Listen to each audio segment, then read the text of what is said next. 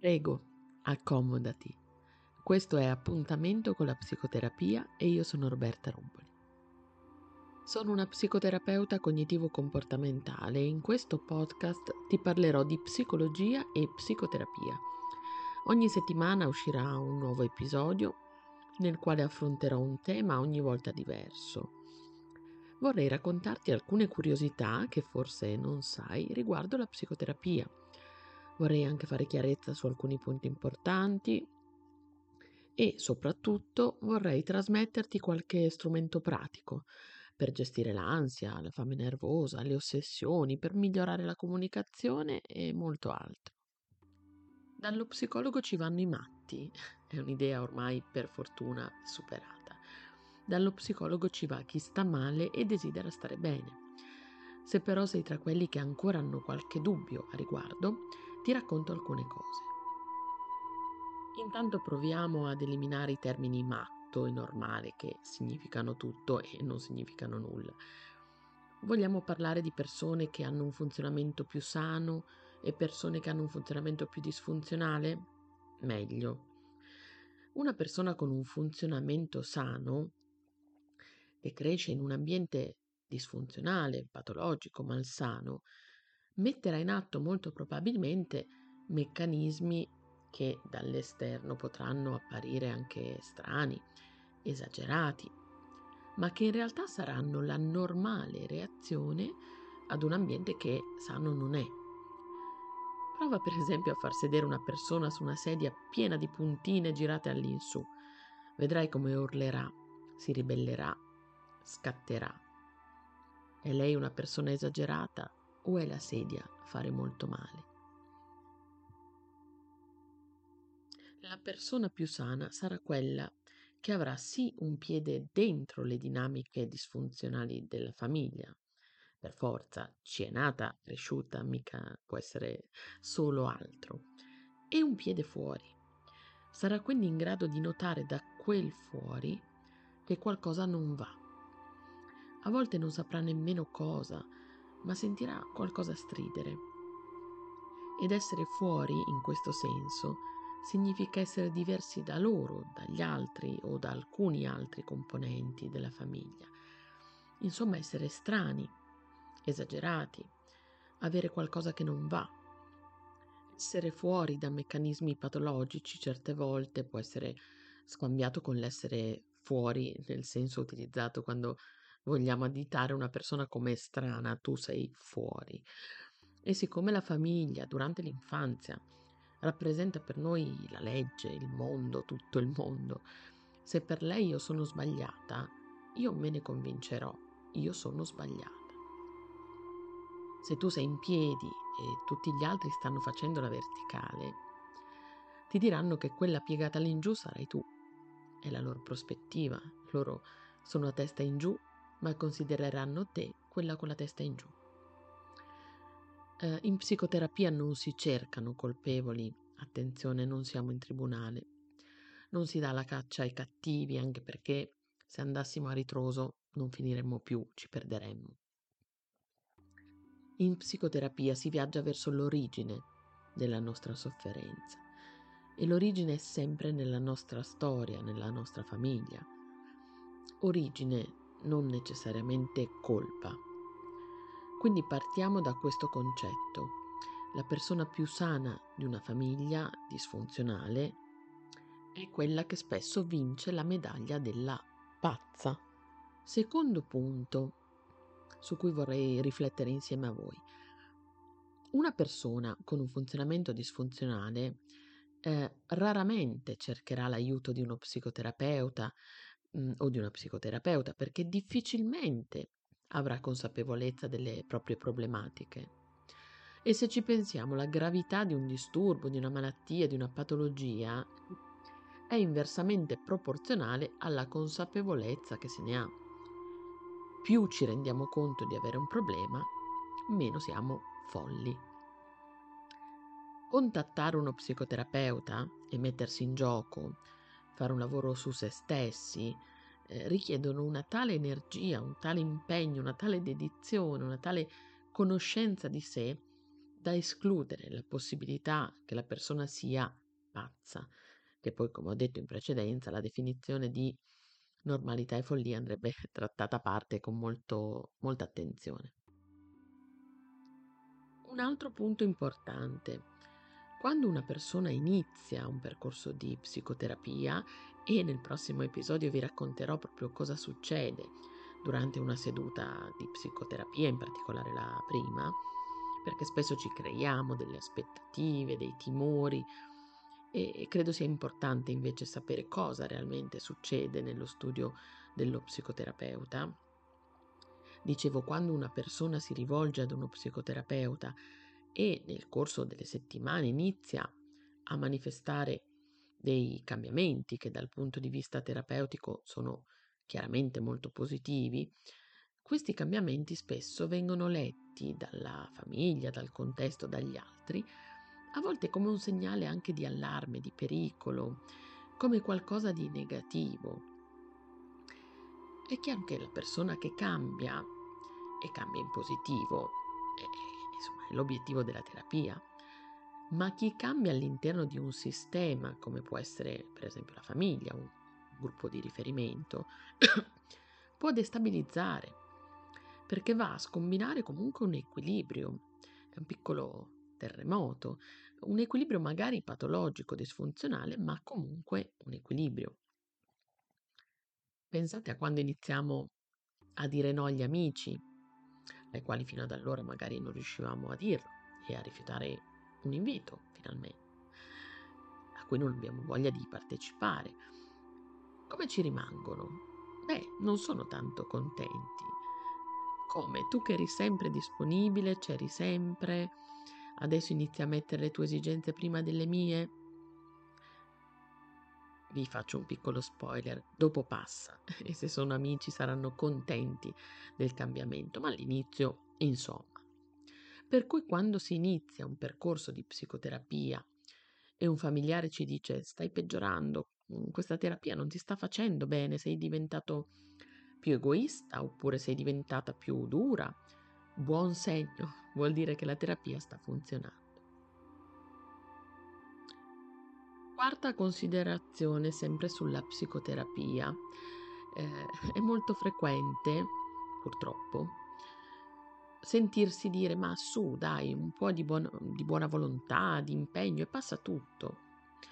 Se tu avessi una malattia fisica capirei ma l'ansia è tutta nella tua testa. La depressione è solo una questione di determinazione, di volontà.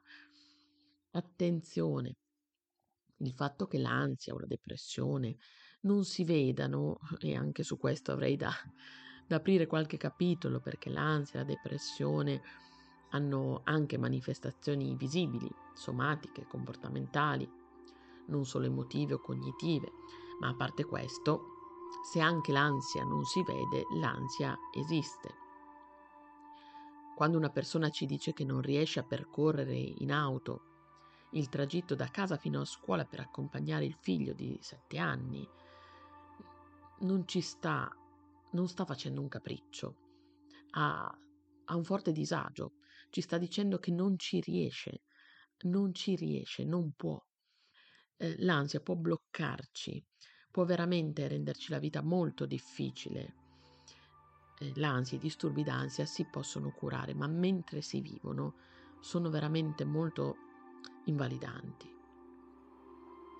Ma tornando a noi, l'ansia, anche se non si vede, esiste la depressione, anche se non si vede, anzi, tante volte le persone depresse possono anche apparire allegre, apparentemente. Esiste. Un disturbo alimentare esiste, anche se la persona è enorme peso e sembra non avere nessun tipo di problemi.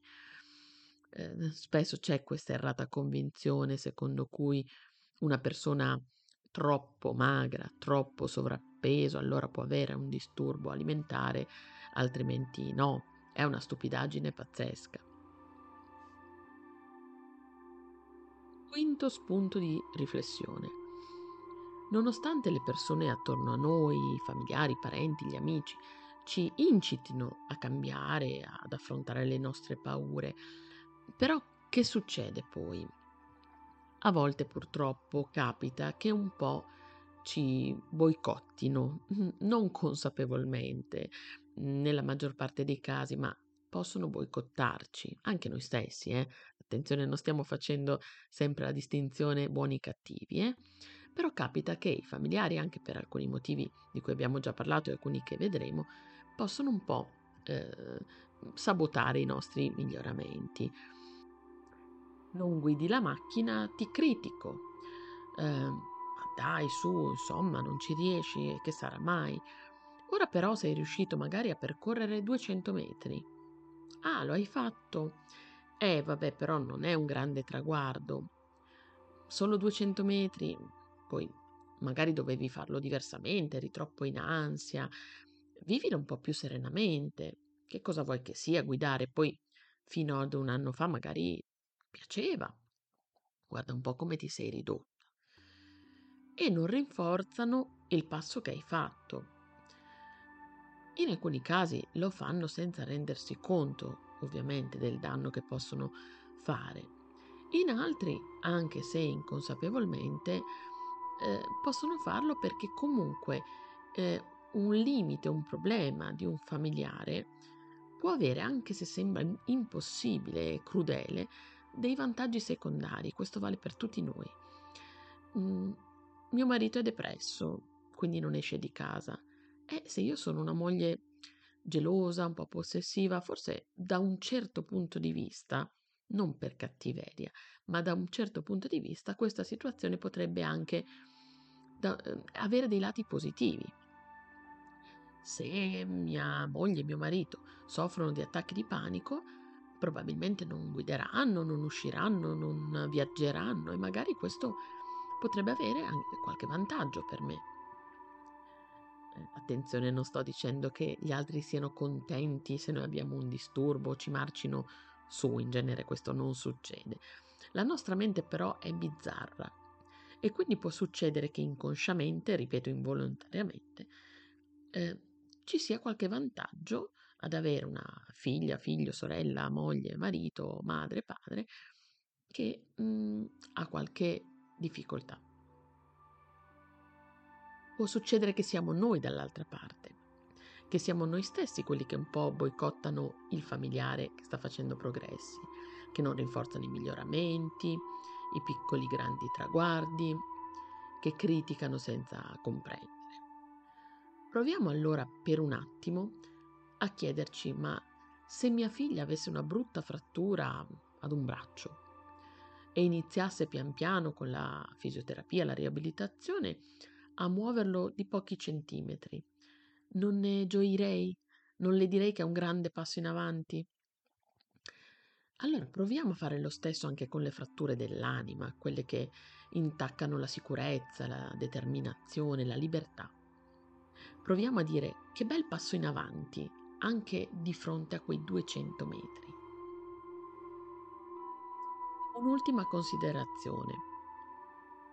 Una cosa che spesso mi rattrista è la difficoltà con la quale, in alcuni casi, si sceglie di intraprendere un percorso psicoterapico. Se abbiamo mal di pancia, se ci sta venendo una colica renale, non esitiamo a chiamare il medico, il pronto soccorso, la guardia medica, perché vogliamo stare bene, non vogliamo stare male. Sì, possiamo avere qualche titubanza, qualche paura, ma il medico probabilmente lo contattiamo. Se ci viene mal di denti, chiamiamo il dentista. Magari possiamo averne paura, però lo chiamiamo. Con la psicoterapia succede qualcosa di diverso. Arriva spesso il pensiero, eh ma io ce la faccio da solo. E vabbè, questa volta risolverò da sola questo problema. Perché? Se ci viene una polmonite, ci rivolgiamo al medico. Non ci passa nemmeno per la testa l'idea di farcela da soli. Sappiamo che abbiamo bisogno di un aiuto, non perché siamo deboli, non perché siamo inetti, ma perché abbiamo la polmonite. Se però ci arrivano gli attacchi di panico, se però siamo depressi, se però abbiamo un disturbo del comportamento alimentare, ma, ma sì, ce la faccio da sola, da solo. Perché? perché chiedere aiuto in questo caso sarebbe da deboli, da incapaci, che poi se lo vengono a sapere i colleghi, gli amici, i parenti, chissà cosa pensano. Ma avete idea di quante persone si rivolgono ad uno psicoterapeuta? Non è da matti andare dallo psicologo. Chiediamoci piuttosto se la mia vita è condizionata dall'ansia, se non esco più nemmeno a fare la spesa perché ho paura di trovarmi alla cassa con una persona davanti e due dietro e non poter uscire in fretta, se non trovo più uno scopo nella mia vita e mi sembra che nulla abbia senso e non riesco ad alzarmi dal letto e anche lavarmi la faccia è faticoso, se non riesco ad uscire a prendere un caffè con un'amica e anche solo mettere il naso fuori casa mi sembra un'impresa epica. Se mangiare con gli amici è diventato un incubo, perché il cibo è diventato il mio peggior nemico. Se non posso più guardare un programma in tv che parli di malattie, perché me le sento tutte e perché dopo inizio a guardarmi lo specchio, a tastarmi, a controllarmi per vedere se ho qualcosa di grave, se morirò. Se la paura di morire, di ammalarmi, se la paura che le cose vadano male, supera la forza di vivere, di stare bene, beh, mm, non è forse da matti non chiedere aiuto.